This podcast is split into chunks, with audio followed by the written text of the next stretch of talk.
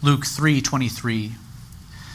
Jesus, when he began his ministry, was about 30 years of age, being the son, as was supposed, of Joseph, the son of Heli, the son of Matthat, the son of Levi, the son of Melchi, the son of Jannai, the son of Joseph, the son of Mattathias, the son of Amos, the son of Nahum, the son of Esli, the son of Naggai, the son of Mahath, the son of Mattathias, the son of Semein, the son of Josh- Joshek, the son of Joda, the son of Jonan, the son of Resa, the son of Zerubbabel, the, sh- the son of Shealtiel, the son of Neri, the son of Melchi, the son of Addi, the son of Cosam, the son of Elmadam, the son of Er, the son of Joshua, the son of Eleazar, the son of Jorim, the son of Mattath, uh, Mattat, the son of Levi, the son of Simeon, the son of Judah, the son of Joseph, the son of Jonam, the son of Elikim, the son of Mela, the son of Menna, the son of Mattath, Mattath uh, the son of Nathan, the son of David, the son of Jesse, the son of Obed, the son of Boaz, the son of Salah, the son of Nahshon, the son of Amminadab, the son of Admin, the son of Arni, the son of Hezron, the son of Perez, the son of Judah, the son of Jacob, the son of Isaac, the son of Abraham, the son of Terah, the son of Nahor, the son of Surig, the son of Reu, the son of Peleg, the son of Eber, the son of Shelah, the son of Cainan, the son of Arphaxad, the son of Shem, the son of Noah, the son of Lamech, the, the son of Methuselah, the son of Enoch, the son of Jared, the son of Mahalalel, the son of Canaan, the son of Enoch, Enos rather, the son of Seth, the son of Adam, the son of God. This now the reading of God's most holy word. May He bless the preaching of it this morning. I do thank you for bearing with me as I. It doesn't matter how often I practice those names. Uh, when it comes time to to pronouncing them in public, it's it's always a challenge. The genealogy of Jesus found here in Luke 3:23 through 38 is immensely important in my opinion. It is far more than a collection of hard to pronounce names. And it does not only tell us the facts concerning Jesus, whose Jesus' ancestors were. No, instead, this genealogy of Jesus is filled with meaning. It communicates truth to us concerning who Jesus is and what he came to do. Now, to fully appreciate the meaning of this genealogy, we must pay careful attention to the names that are listed here. I think we must also pay careful attention to the order in which they are listed and to the placement of this genealogy in, in Luke's gospel. As we pay attention to these three things, I do believe that the meaning of the genealogy of Luke 3 will come to the fore. First of all, let us consider the placement of this genealogy. You probably notice that Luke positions the genealogy of Jesus in an odd place where would you expect a genealogy of Jesus to be placed? Uh, probably at the very beginning of the gospel and somewhat near to the account of the birth of Jesus. Uh, genealogical records, you would think, would be presented alongside the story of, of, of the birth of uh, the figure, whoever it is. In fact, Matthew presents us with the genealogy of Jesus in his gospel, and that is exactly where he places it in the very beginning, and right before the account of the birth of Christ, Matthew's gospel begins with these words The book of the genealogy of Jesus Christ, the son of David, the son of Abraham. And immediately after the genealogy, we read, Now the birth of Jesus Christ took place in this way. But Luke positions the genealogy of Jesus later in his gospel. He positions it after the account of Jesus' conception and birth, after the story about him in the temple at the age of 12, after the account of his baptism at about the age of 30, and immediately before the account of his temptation in the wilderness, which marked the beginning of his public ministry. The question we must ask is why? Why did Luke save the genealogy of Jesus so that he might position it here in his gospel? I think the answer is this Luke saved the genealogy of Jesus for this place so that he might use it to emphasize who Jesus is and what he came to do immediately before telling us about his public ministry. We are about to learn of Jesus' public ministry, the things that he said and the things that he did. But Luke decides to present us with his genealogy right here so that we, that, so that we might have these things fresh in our mind. Who is Jesus? What was his mission? What did he come to do? Uh, Luke is going to tell us what he did, but he wants these facts to be fresh in our mind. Luke wants us to know for certain that although Jesus is the eternal Son of God, he is also the son of Adam. He is truly God and truly man. And as the God man, he came to do what the first man failed to do, namely to live in perpetual obedience to God and enter into eternal life. In fact, he came to do more than this. Not only would he live in perpetual obedience to God, he would also suffer to the point of death on the cross in order to redeem those that the Father gave to him in eternity. This was the work that only the God man could do. And I am saying that the genealogy found in Luke's gospel stresses this truth. Jesus is the God man, he is the second and greater Adam.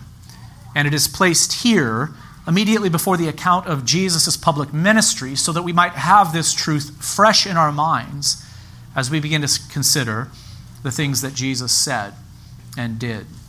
So, how does the genealogy of Jesus in Luke's gospel communicate that Jesus is the God man, the second and greater Adam? I want you to notice three things. First of all, look at what immediately precedes the genealogy. It is the account of Jesus' baptism, found in Luke 3 21 through 22. And it is there that we learn that when Jesus was baptized, the heavens were opened, and the Holy Spirit descended on him in bodily form like a dove and a voice came from heaven You are my beloved Son, with you I am well pleased. So, who is Jesus? He is the eternal Son of God. Did you hear me there? Who is Jesus? He is the eternal Son of God, the second person of the triune God, Father, Son, and Holy Spirit. He is the Son who eternally proceeds from the Father and breathes forth the Holy Spirit.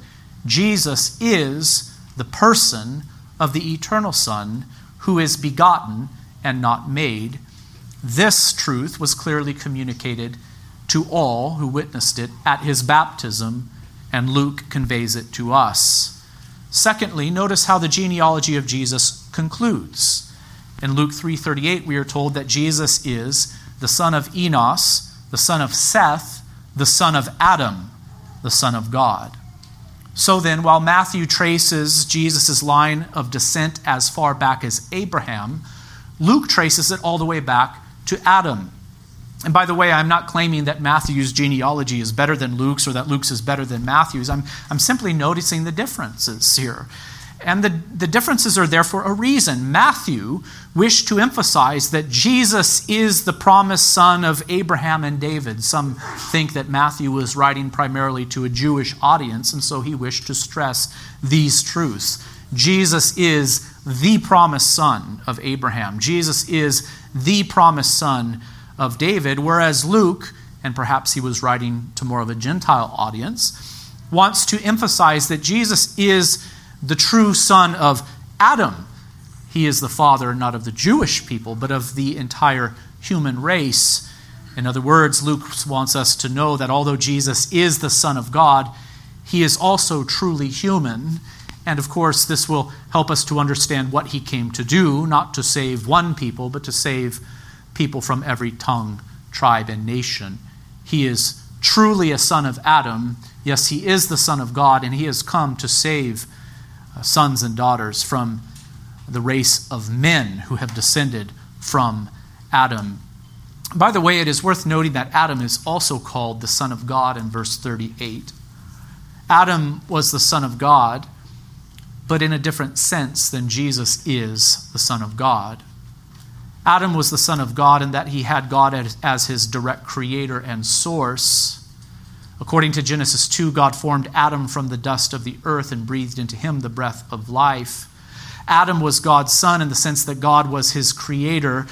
But Jesus is the Son of God in a much greater way. As it pertains to his personhood, he is the eternally begotten Son of the Father, as has already been said.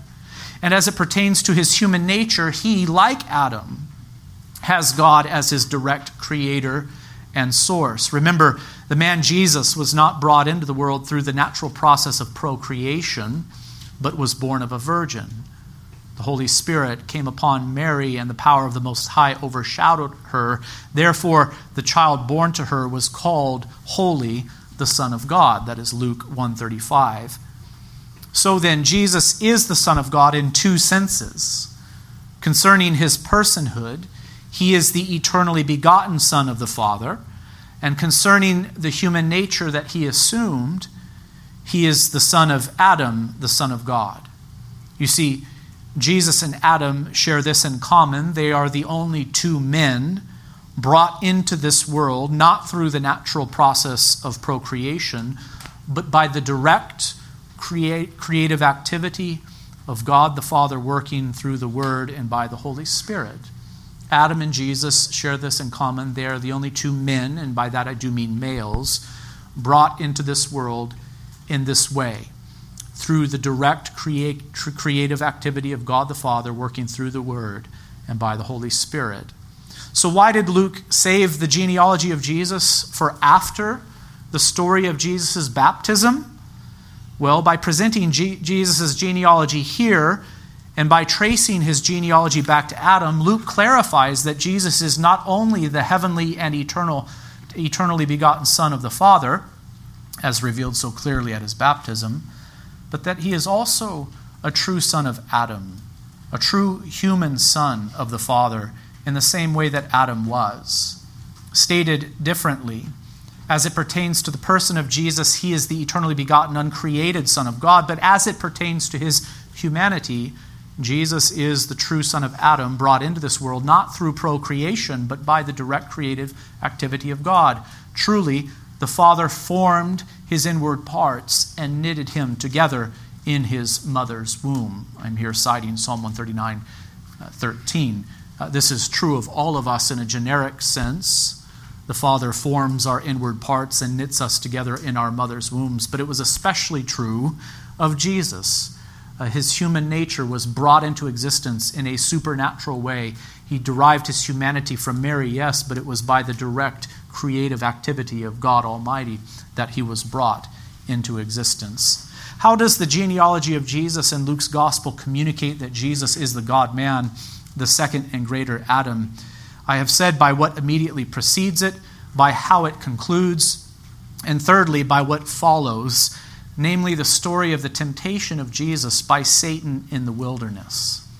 So notice what precedes this passage, the genealogy. Notice how the genealogy concludes by insisting that Jesus is the son of Adam, the son of God. Notice also what comes next in Luke's gospel. It is the story of the temptation of Jesus by Satan in the wilderness. Lord willing, we'll consider this passage with, with care in a future sermon. For now, I want you to notice two things. One, the story concerning the temptation of Christ in the wilderness is certainly meant to be compared and contrasted with the story of the temptation of Adam in the garden. These two stories are similar in some ways. Adam and Christ were both tempted in a pronounced way by the evil one. Uh, both stories Uh, are about human sons of God who were created to function as covenantal representatives, being tempted by Satan to disobey God and to serve Satan and themselves instead. How do these stories differ? One, Adam was tempted in paradise, whereas Christ was tempted in the wilderness. Two, Adam was a mere man, whereas the person of Jesus is the eternally begotten Son. Even Satan knew this, by the way, as Luke 4 3 makes clear. Satan came to Jesus in the wilderness and said to him, If you are the Son of God, command this stone to become bread. In other words, Satan knew that this was no mere man, but this was the very Son of God. uh, the person of the eternally begotten Son incarnate. And so he tempted him in this way. If you are the Son of God, in other words, if you are more than just a mere man, then do this. He tempted Jesus in this way.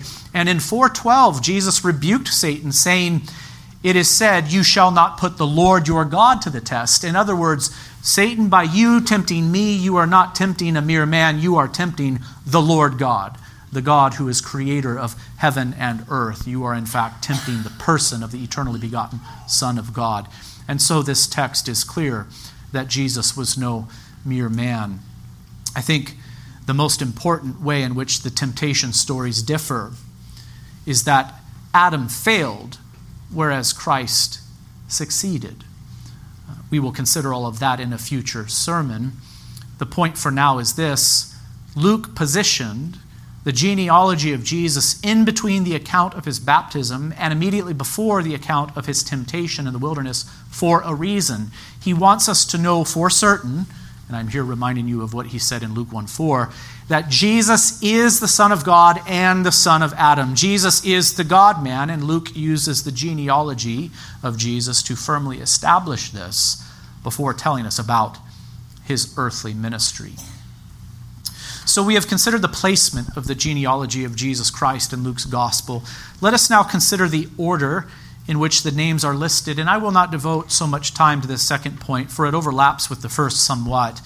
The thing that I want you to notice is that while Matthew begins his genealogy with Abraham and works his way forward historically up to Jesus, Luke moves in the opposite direction. He begins with Jesus and moves back in history, concluding with mention made of Adam. Again, I say to you, Luke wants to emphasize that Jesus is the son of Adam. Luke wants us to have Adam fresh in our minds as we move on then to consider the temptation of Jesus in the wilderness. He wants us to make a connection between the experience of Jesus and the experience of Adam. He wants to see these two, uh, wants us to see these two men as being very much related in some important ways. We're to contrast and compare the temptation of Adam and Jesus, and to see that both of these men function as covenantal heads. By concluding his genealogy with Adam, Luke presents Jesus to us as the second and greater Adam. Just as Adam functioned as the head, or representative of the covenant of works that God made with him and with humanity in the beginning, so too Jesus Christ is the head or representative of a new humanity and of a new covenant, which is the covenant of grace. What I just said there, brothers and sisters, is so very important to understanding the message of the Bible and the very gospel of Jesus Christ itself. When God created Adam in the beginning, he entered into a covenant with him it was a covenant that promised life upon the keeping of it. It was a covenant that promised death upon the breaking of it. And what happened, except that Adam, our federal head or covenantal representative, he fell. And he was plunged into sin, into a state of sin and ruin. But not only him, the whole human race was plunged into a state of sin and death too. Why? Because Adam functioned as the representative of that covenant. He stood for all of humanity. And we're to see that the very same thing is true of Christ. Christ functions as a federal head or representative of a new humanity and of a new covenant. Both Adam and Christ are federal or covenantal heads. They represent others, is the point. And we must see it. Adam's success would have meant success for the whole human race. Adam's failure meant failure for the whole human race, for he was appointed by God as our head and representative, and something similar is true of Jesus Christ. God appointed him as a head, uh, as the head of a new covenant and a new humanity. By concluding this genealogy with Adam, Luke presents Jesus to us as the second Adam. He wants us to view everything that Jesus said and everything that he did in his earthly ministry in light of this fact. Jesus is no ordinary man. He is the God man. He is the second Adam, the head of a new humanity and a new covenant. Though the first and second Adam share some things in common, they differ in one very important respect. Jesus Christ is the victorious Adam. He is the man who was victorious over sin. Never did he succumb to temptation. He was victorious over Satan, and we will and we will see this in the passage that follows. Instead of listening to the voice of Satan as the first Adam did, he stomped on Satan's head as it were. Here I am of course echoing Genesis 3:15 and therefore Christ was victorious over death. Did you hear the word therefore? Why did Christ raise from the dead on the third day? Why did he do it? It is because he was obedient to the Father perfectly and perpetually. He was the victorious second Adam. Never did he sin. Therefore, he was not brought under condemnation. He was not brought into the state of death, you see. All of this is crucial to understanding what follows in Luke's gospel. All of this is crucial to understanding why Jesus Christ has earned salvation for us. He was victorious, and we are victorious in him, victorious over sin and even death. Death could not hold him. He died and rose again on the third day because he was the obedient second Adam. The reason that Luke ordered his genealogy in this way, moving from Jesus back to Adam and concluding with him, is so that we would have this theme of Jesus as the second and greater Adam fresh in our minds as we begin to consider the things that he said and did in his earthly ministry, beginning with his temptation in the wilderness and his victory over the evil one there. So we have considered the placement and order of the genealogy of Jesus Christ in Luke's gospel. Let us now consider the names that are listed here.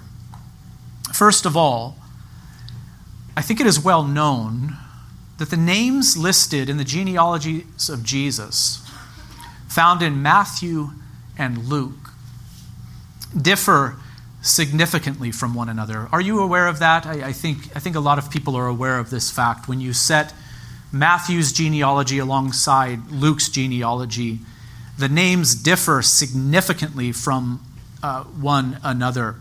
And this is especially true of the period of time from King David to King Jesus. The names do not match at all, and this provides us with an interpretive uh, uh, challenge, right? Why do they not match? I thought this graphic might be helpful. Luke's genealogy is on the right side, and Matthew's is on the left. Are we able to bring that up? Uh, oh, it's not coming up? I'm glad I peeked because you would have thought I was crazy uh, if I would have just continued on as if it were there behind me. Well, if it comes up, uh, it might be helpful to you. Again, I say to you, Luke's genealogy is on the right side of this graphic, whereas Matthew's is on uh, the, the left side over here. Uh, I want you to simply look at the bottom of these genealogies. I will not read all of the names and embarrass myself once more with mispronunciations. Uh, simply look at the bottom and notice that Luke lists Heli as Joseph's father, whereas Matthew lists Jacob. So the problems are already obvious, aren't they? Uh, why do Matthew and Luke list different fathers uh, for Joseph? And if you look up to the center of the graphic, you will notice that Luke traces G- Jesus' genealogy uh, from Nathan the lesser known son of David, whereas Matthew traces Jesus' genealogy from David's better known son, Solomon. The genealogies match from David to Abraham, and I've already told you that Luke takes us all the way back to Adam. The question is how do we explain the differences between the two genealogies from King David to Joseph, the adoptive father of Jesus? Uh, quoting now the notes in the ESV Study Bible. I quote these notes because I know a lot of you use uh, the ESV Bible and might have access to the Study Bible notes. The most commonly accepted suggestion uh, to solve this apparent problem is that Matthew traces the line of royal succession, moving from David to Solomon, while Luke traces Joseph's actual physical descent moving from David to Nathan, a little known son mentioned in 2 Samuel 5:14 and Luke 3:31. And both lines converge at Joseph. Do you see how this would provide a, kind of solution? uh, to this problem. Um, the idea is that Matthew wishes to trace the line of royal succession, moving from David, King David to King Solomon, whereas Luke traces Joseph's actual physical descent, moving from David to Nathan. Then there are various explanations for the two different people named as Joseph's father. Uh, so this this idea that it's a royal succession and an actual physical uh, descent doesn't solve the problem of the two different names mentioned f- for Joseph's father, uh, Jacob in Matthew and Heli in Luke. In most proposed solutions, they are thought to be different people, and a second marriage is assumed, sometimes a Levirate marriage. And C note on Matthew 22 24 says the ESV Study Bible note. So then, Joseph uh, was the legal son of one, but the physical son of the other, and thus there are two lines of ancestry for the two men this can make your head spin as you try to, okay, what, what, what exactly is going on here? And so the ESV Study Bible presents this as uh, the most commonly accepted suggestion today. Uh, what we have in Matthew is royal succession. What we have in Luke is actual physical descent uh, traced out. But there is an older so- solution to the problem. And although the ESV Study Bible uh, dismisses it, I think it is the better solution. I'll quote again the ESV Study Bible. An old suggestion is that Matthew traces Joseph's ancestry while Luke traces Mary's ancestry. Uh, I go on quoting, but very few commentators defend this solution today because 127 refers to Joseph, not Mary. And taking 323 as a reference to Mary's ancestry requires the unlikely step of inserting Mary into the text where she is not mentioned, but Joseph is mentioned. But then a little later in this section, the ESV Study Bible mentions a third option, saying some commentators have suggested that Heli was Mary's father, but that there were no male heirs in the family, so Heli adopted Joseph as his son when Mary and Joseph were married. And here a number of Old Testament texts are cited uh, for inheritance through daughters where there is no son. And in fact, I do think that this is precisely what is going on here. I think what we find in Luke is not Joseph's actual genealogy, but Mary's genealogy, traced through her husband, Joseph, the adopted son of Mary's father, Heli, and the adoptive father of Jesus. So Joseph is named, and he is in fact the son of Heli because he was brought into the family through his marriage to Mary. But what we have is her line of descent traced all the way back to David and to Abraham and to Adam, and not Joseph's. Whereas Matthew uh, follows Joseph's actual uh, genealogy. That's my opinion. I think this is the genealogy of Mary that we have in Luke and that Joseph is inserted into it in a way by way of adoption. Joseph was adopted by Mary's father, Heli. I wonder if the little comment that Jesus was the son of Joseph, as was supposed, did you see that in our text for today? Uh, this little remark uh, that, that Joseph was the, the, the father of Jesus, or Jesus was the son of Joseph, as was supposed. I wonder if that little remark is meant to nudge us in this direction. Just as Joseph was not the biological but legal son of Heli, so too Jesus was not the biological but legal son of Joseph, given the fact of the virgin birth. And that Luke would choose to trace Jesus' genealogy through Mary's line also makes sense theologically. It makes sense theologically. I want you to think again of where Luke takes us in this genealogy. Where does he take us he takes us not to Abraham, but through Abraham all the way back to Adam. And what promise did God deliver to Adam after he fell into sin? What promise did he deliver to Adam after Adam fell into sin? God prov- promised to provide a redeemer who would one day be brought into the world. And how would this redeemer be brought into the world? How, how specifically did God say this Redeemer would be brought into the world? It's interesting, God did not say that the Redeemer would be brought into the world through Adam's seed, but through the seed of the woman. Genesis 3:15. This Redeemer would be wounded by Satan in the process. Satan would strike at his heel. But he would ultimately win the victory over Satan, sin, and death. This Redeemer would stomp on the head of Satan. The Redeemer is Jesus Christ, and he was born not of the man, but of the woman. For he was conceived not in an ordinary way, but miraculously by the power of God Most High. He was born of the Virgin Mary. Joseph was his father, as it was supposed, you see. Joseph was not his father truly, biologically. Joseph was his father only in this adoptive sense. And so I am saying to you that it is not surprising at all that Luke would want to highlight Mary's line.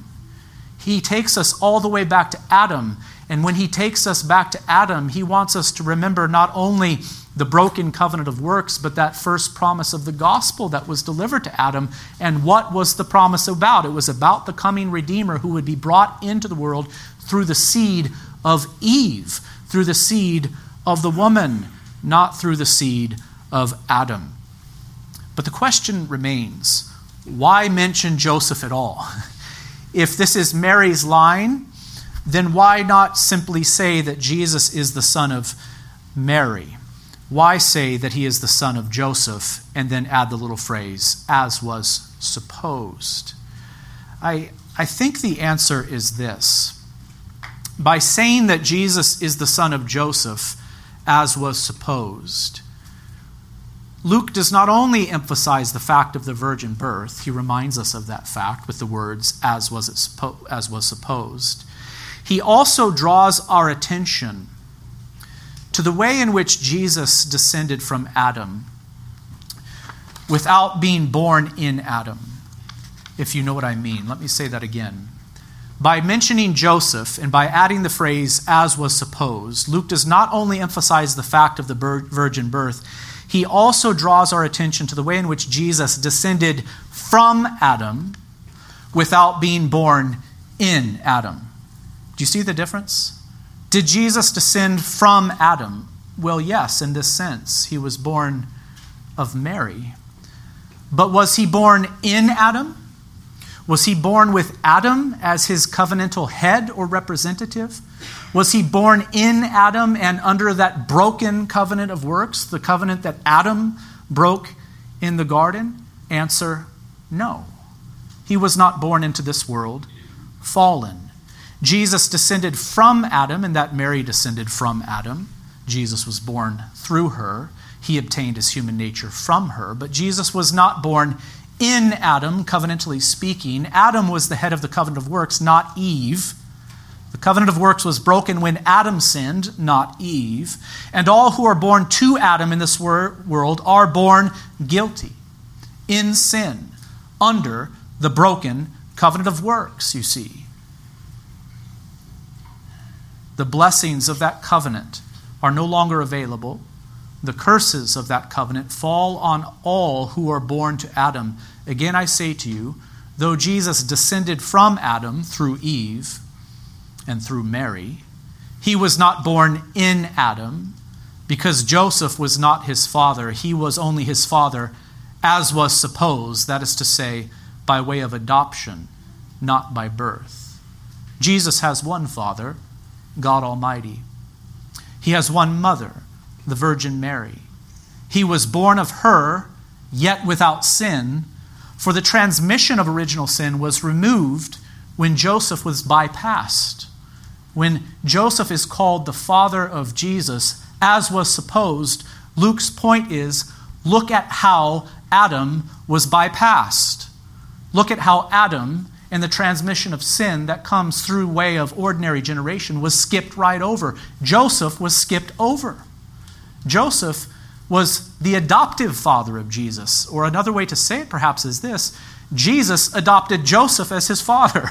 It's, it's the principle of adoption here. Adam, as our federal head under the covenant of works, was bypassed when Joseph was bypassed in this process. And I think Luke inserts his name here, along with this little qualifying remark, in order to stress all of that if we're carefully reading not just this passage, but the Bible, Genesis 1, 2, and 3, we will be able to see, I think, what Luke is conveying. I, think it's beautiful. I, th- I think it's, it's marvelous to consider. Jo- Joseph was the father of Jesus, as was supposed, in appearance only, by way of adoption. We've been considering the names that are listed in Luke's genealogy, and so far we have focused on the differences between Matthew's list and Luke's. Now, let us consider what they share in common. Both Matthew and Luke trace the genealogy of Jesus through King David and Father Abraham. This is very important because God promised to give Father Abraham a son who would bless the nations in Genesis 12, and God promised to give King David a son who would sit on an eternal throne and establish an eternal kingdom. Jesus is that Son. Both Matthew and Luke stress that point, each in their own way. The third thing that I want you to notice about the names listed in Luke's genealogy is that Luke traces us all the way, traces this genealogy, genealogy all the way back to Adam. And in particular, I want to draw your attention to the line that Luke traces from Adam to Abraham. It is the righteous line that he traces and not the wicked line. Indeed, all humanity descended from Adam and Eve, physically speaking. But as you know, God cursed the serpent after man's fall into sin, saying, I will put enmity between you and the woman, and between your offspring and her offspring. He shall bruise your head and you shall bruise his heel. Genesis 3.15 now the meaning of this becomes clear in the genesis narrative.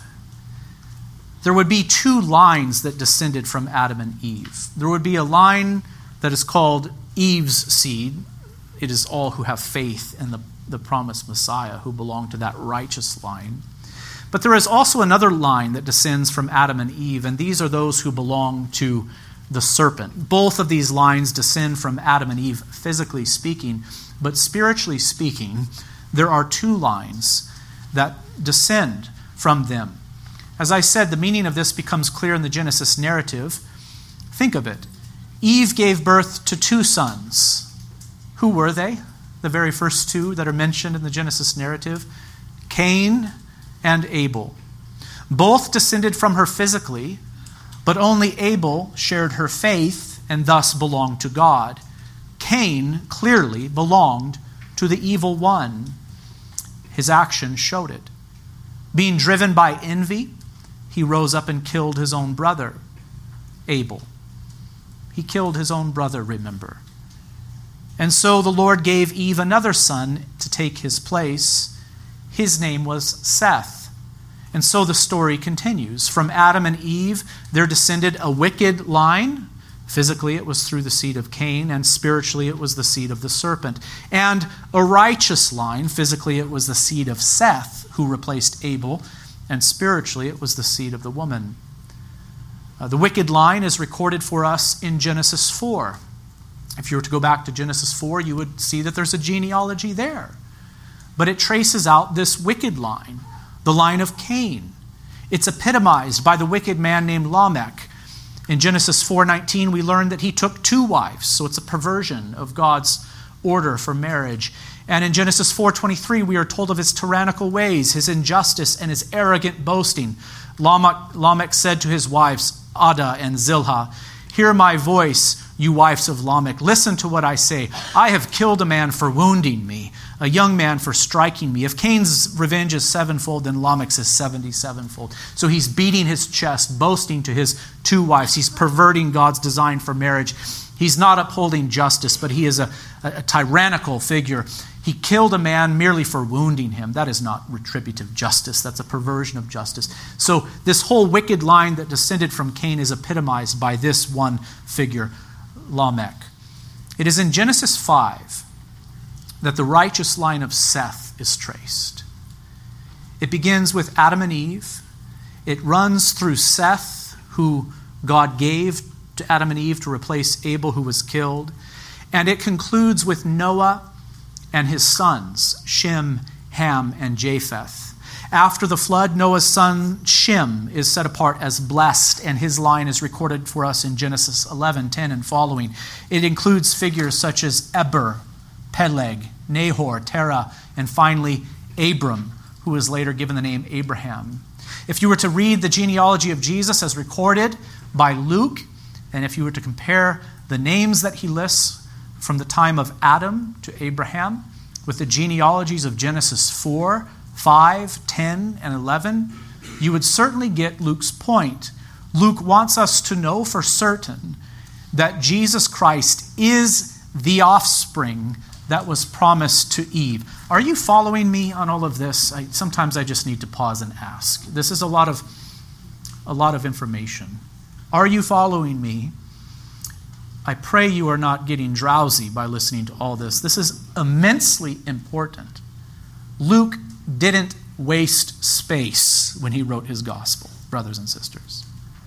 He didn't say, Oh, I guess I have to include this genealogy. I know they're all going to fall asleep when they read it because it doesn't mean anything. No, Luke wrote to Theophilus so that he might be certain, so that he might have certainty concerning the things he had been taught. This genealogy here that we are considering in Luke 3 is crucial, for here the descent of Jesus is traced back to Adam, but in particular it is traced back to Adam through this righteous line that descended from Adam and Eve, not through Cain, but through Seth. He wants us to see this. He wants us to know for certain that Jesus Christ is the offspring that was promised to Eve. Stated negatively, he is not the son of Cain or Lamech. He is not the son, son of Ham or Japheth. Stated positively, he is the son of Seth, Enoch, Noah, Shem, Eber, Terah, Abraham, and David. Jesus Christ is no ordinary descendant of Adam, he is the promised one. He is the singular offspring that was promised to Adam and Eve shortly after they had fallen into sin. He is the singular offspring who was preserved in the days from Adam to Abraham through the line of Seth and Shem. He is the singular offspring who was promised to Abraham. He is the singular offspring who was promised to King David. This is what Paul teaches in Galatians 3:16. Now the promises were made to Abraham and to his offspring. It does not say and to offsprings, referring to many, but referring to one, and to your offspring who is Christ. That is Galatians 3:16. And this same truth is presented to us in the genealogy of Luke 3. What Paul says in didactic form, that, that same truth is communicated to us in genealogical form here in Luke chapter 3. He traces Jesus' descent back to Adam, but through this particular line the line of David, uh, excuse me, the line of David, the line of Abraham, but more particularly, it's the line of Seth that he traces out so that we might see that this is indeed the promised one of God. I feel like going on a tangent here and ranting and raving for just a little bit. Brothers and sisters, if this bores you, we have a problem we have a problem. If you're listening to a sermon like this, and I don't think it's true for any of you, but maybe someone else will stumble upon this sermon someday online. If you're frustrated right now with me as a preacher going, make this practical for me. Tell me something important. When are you going to get to something important for my life? We have a major problem.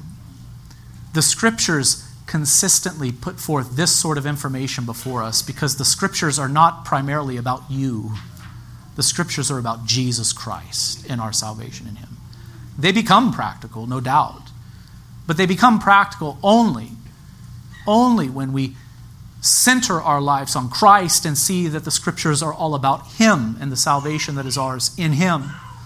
And so then we must see Christ not only in the New Testament, but even in the earliest pages of the Old as well. In Genesis 3:15, he is there. He is there preserved in the line of Seth. He is there preserved in the line of Shem. He is there promised to Abraham. He is there promised to David. And we know that he is the Christ in part because he descended from these. He did not come from one of these deviant lines. He came from the line of the righteous that God set apart even in the days of Adam and Eve. I think it is marvelous to consider how God promised to send a Redeemer so long ago. I think it is marvelous to consider how God preserved that Redeemer through Seth, Shem, Eber, Abraham, and the Eberus. until the time had fully come. Yes, I pronounced Hebrews differently, but it's to make the point that these were the descendants of Eber. And as Paul says in Galatians 4 4, when the fullness of time had come, God sent forth his Son, born of woman, born under the law, to redeem those who were under the law, so that we might receive adoption as sons. So just consider it, brothers and sisters, for a time, for a time, the eternal Son of God submitted himself to Joseph as an adopted son, so that through his victorious life, death, and resurrection, he might reconcile many sons and daughters of Adam to God the Father as beloved and adopted children of the Most High. There's something going on here with the theme of adoption. I'm certain of it. It's just difficult to put it into words. But just think of what is going on here. For a time, the eternal Son of God submitted himself to Joseph as an adopted son, so that through his victorious life, death, and resurrection, he might reconcile many sons and daughters of Adam to God the Father as beloved and adopted children of the Most High. I think this is all marvelous to consider. For me, it gives me chills to think about it. God's grace and God's ways are truly marvelous indeed. I'd like to include, conclude now by offering a few suggestions for application. And I've already kind of uh, I've already kind of jumped forward to the first one. In fact, I got ahead of myself. One, may I encourage you, brothers and sisters, to resist the temptation to read the Bible in a self centered way, endlessly searching for an encouraging word for yourself or practical instruction, and to read the Bible instead in a Christ centered way. The Bible does provide great encouragement. It is filled with teaching that is practical indeed, but to be truly encouraged and to really learn the way of wisdom, one must approach this book as being primarily about God and the Christ that He has sent. The Bible is about Jesus, it is about His person and the work that He has done to reconcile fallen sinners to God. Look for Christ when you read the Bible, brothers and sisters. Look for Him in the Pentateuch, look for Him in the books of wisdom and poetry. Look for him in the historical books. Look for him in the scriptures, Old Testament and New. And when you see him, when you see Christ there, you are to run to him. You, you are to embrace him. You are to then learn how to worship and serve him always. Before you ask the question, how does this text apply to me personally? Ask, how does this text reveal the glory and grace of God in Christ Jesus? Only then will the scriptures provide true and constant encouragement for your soul. Yes, when you read the scriptures in a Christ centered way, you will even find encouragement in the genealogies of Genesis and Luke. I'm convinced of it. As you read these gene- genealogies in a Christ centered way, you'll even find encouragement in them. Why? Because these lists of hard to pronounce names find their yes and amen in Jesus Christ, our Redeemer. And only after finding Christ in the text can a proper application be made. So, friends, read the scripture in a Christ centered way, not in a Christless way. That will only lead to legalism and moralism, but we are not legalists. We are not moralists. We are Christians. All of our moral obedience to God, all of our law keeping must be rooted in and flow out of faith in Jesus the Christ with the strength that the Holy Spirit supplies. Two, if you do not find encouragement in the genealogy of Luke 3, may I encourage you to reflect more carefully about your sin, what your sin deserves, the marvelous grace that God has shown to sinners like you and me, and the wisdom of God to accomplish our salvation as He has. The scriptures say that these are things into which angels long to look. 1 Peter 1:12 says. These things, these things regarding the accomplishment of redemption in Christ Jesus, are things in which angels long to look. How dull our minds and how hard our hearts, how blind our eyes must be to remain unimpressed and unmoved at the thought of the accomplishment of redemption through Christ, the second Adam and Son of God. Brothers and sisters, may the Lord soften our hearts and sharpen our minds so that we would see Christ as glorious and be moved to gratitude and to worship.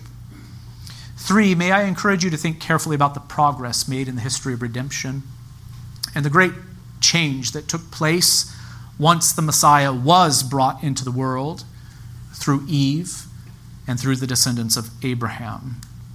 In particular, I want you to note this genealogies no longer matter. Genealogies, present ones, no longer matter. They matter in the scriptures. The genealogies of Luke and of Matthew matter greatly. They take us back to the genealogies of Genesis in a most important way. But genealogies today no longer matter.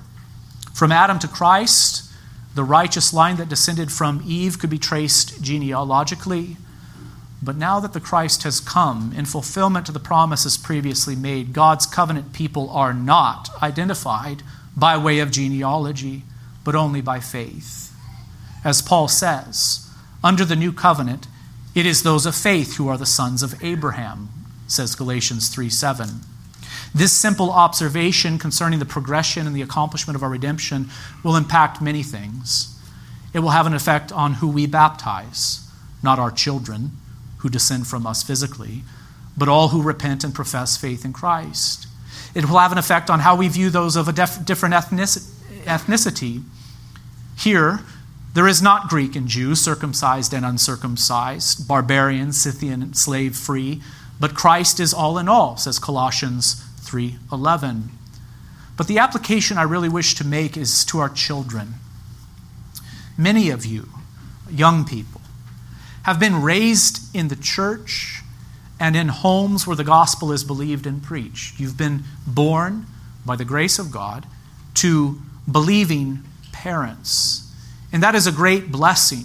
Uh, that, that is a great blessing to have been born into a house where the gospel is present and to be brought to a church where the gospel is preached. But, young people, I want you to hear me. You are not born into Christ, you must be reborn. By God's grace, you must choose to turn from your sin and to Christ. From the days of Abraham on to the resurrection of Christ, children were born into the Old Covenant community but it is not so with the new covenant and with the new covenant community, the church. Children, I'm speaking to you and I am saying that you, like all of us, were born in Adam. You were born in sin. You were born under the covenant of works that he broke. You were born into this world guilty before God, therefore. And as your pastor, I must urge you to turn from your sins and to place your faith in Jesus Christ, the second and greater Adam, our Redeemer, our friend. And as you grow in maturity and come to the point where you are able to make a credible profession of faith, you are to be baptized in the name of the Father, Son, and Holy Spirit. May the Lord bless us to see many such baptisms in the days and years to come. My message to our young people, my suggestion for application is this know for certain that you are not born into Christ. You must be reborn into Him. You are born into Adam. We come to be in Christ. We come to have Him as our federal head and covenantal representative, not through genealogical descent, but only by faith. May we be found in Him when the Lord returns or calls us home. Let's bow for a word of prayer. Father in heaven, we thank you for the Holy Scriptures that do reveal Christ to us so beautifully. We thank you even for these portions of Scripture that contain genealogies. Help us to understand why they are here. Help us to see Christ in them. And I do pray that you would show mercy and grace to all of us, that we would run to Christ and cling to him, that we would see him as our great Savior, our great Redeemer, that you have provided for us. O oh Lord, grant us faith and having granted us faith, grant us also maturity. May we go on to maturity, O Lord. May Christ dwell in us richly, and may you get the glory. In his name we pray. Amen.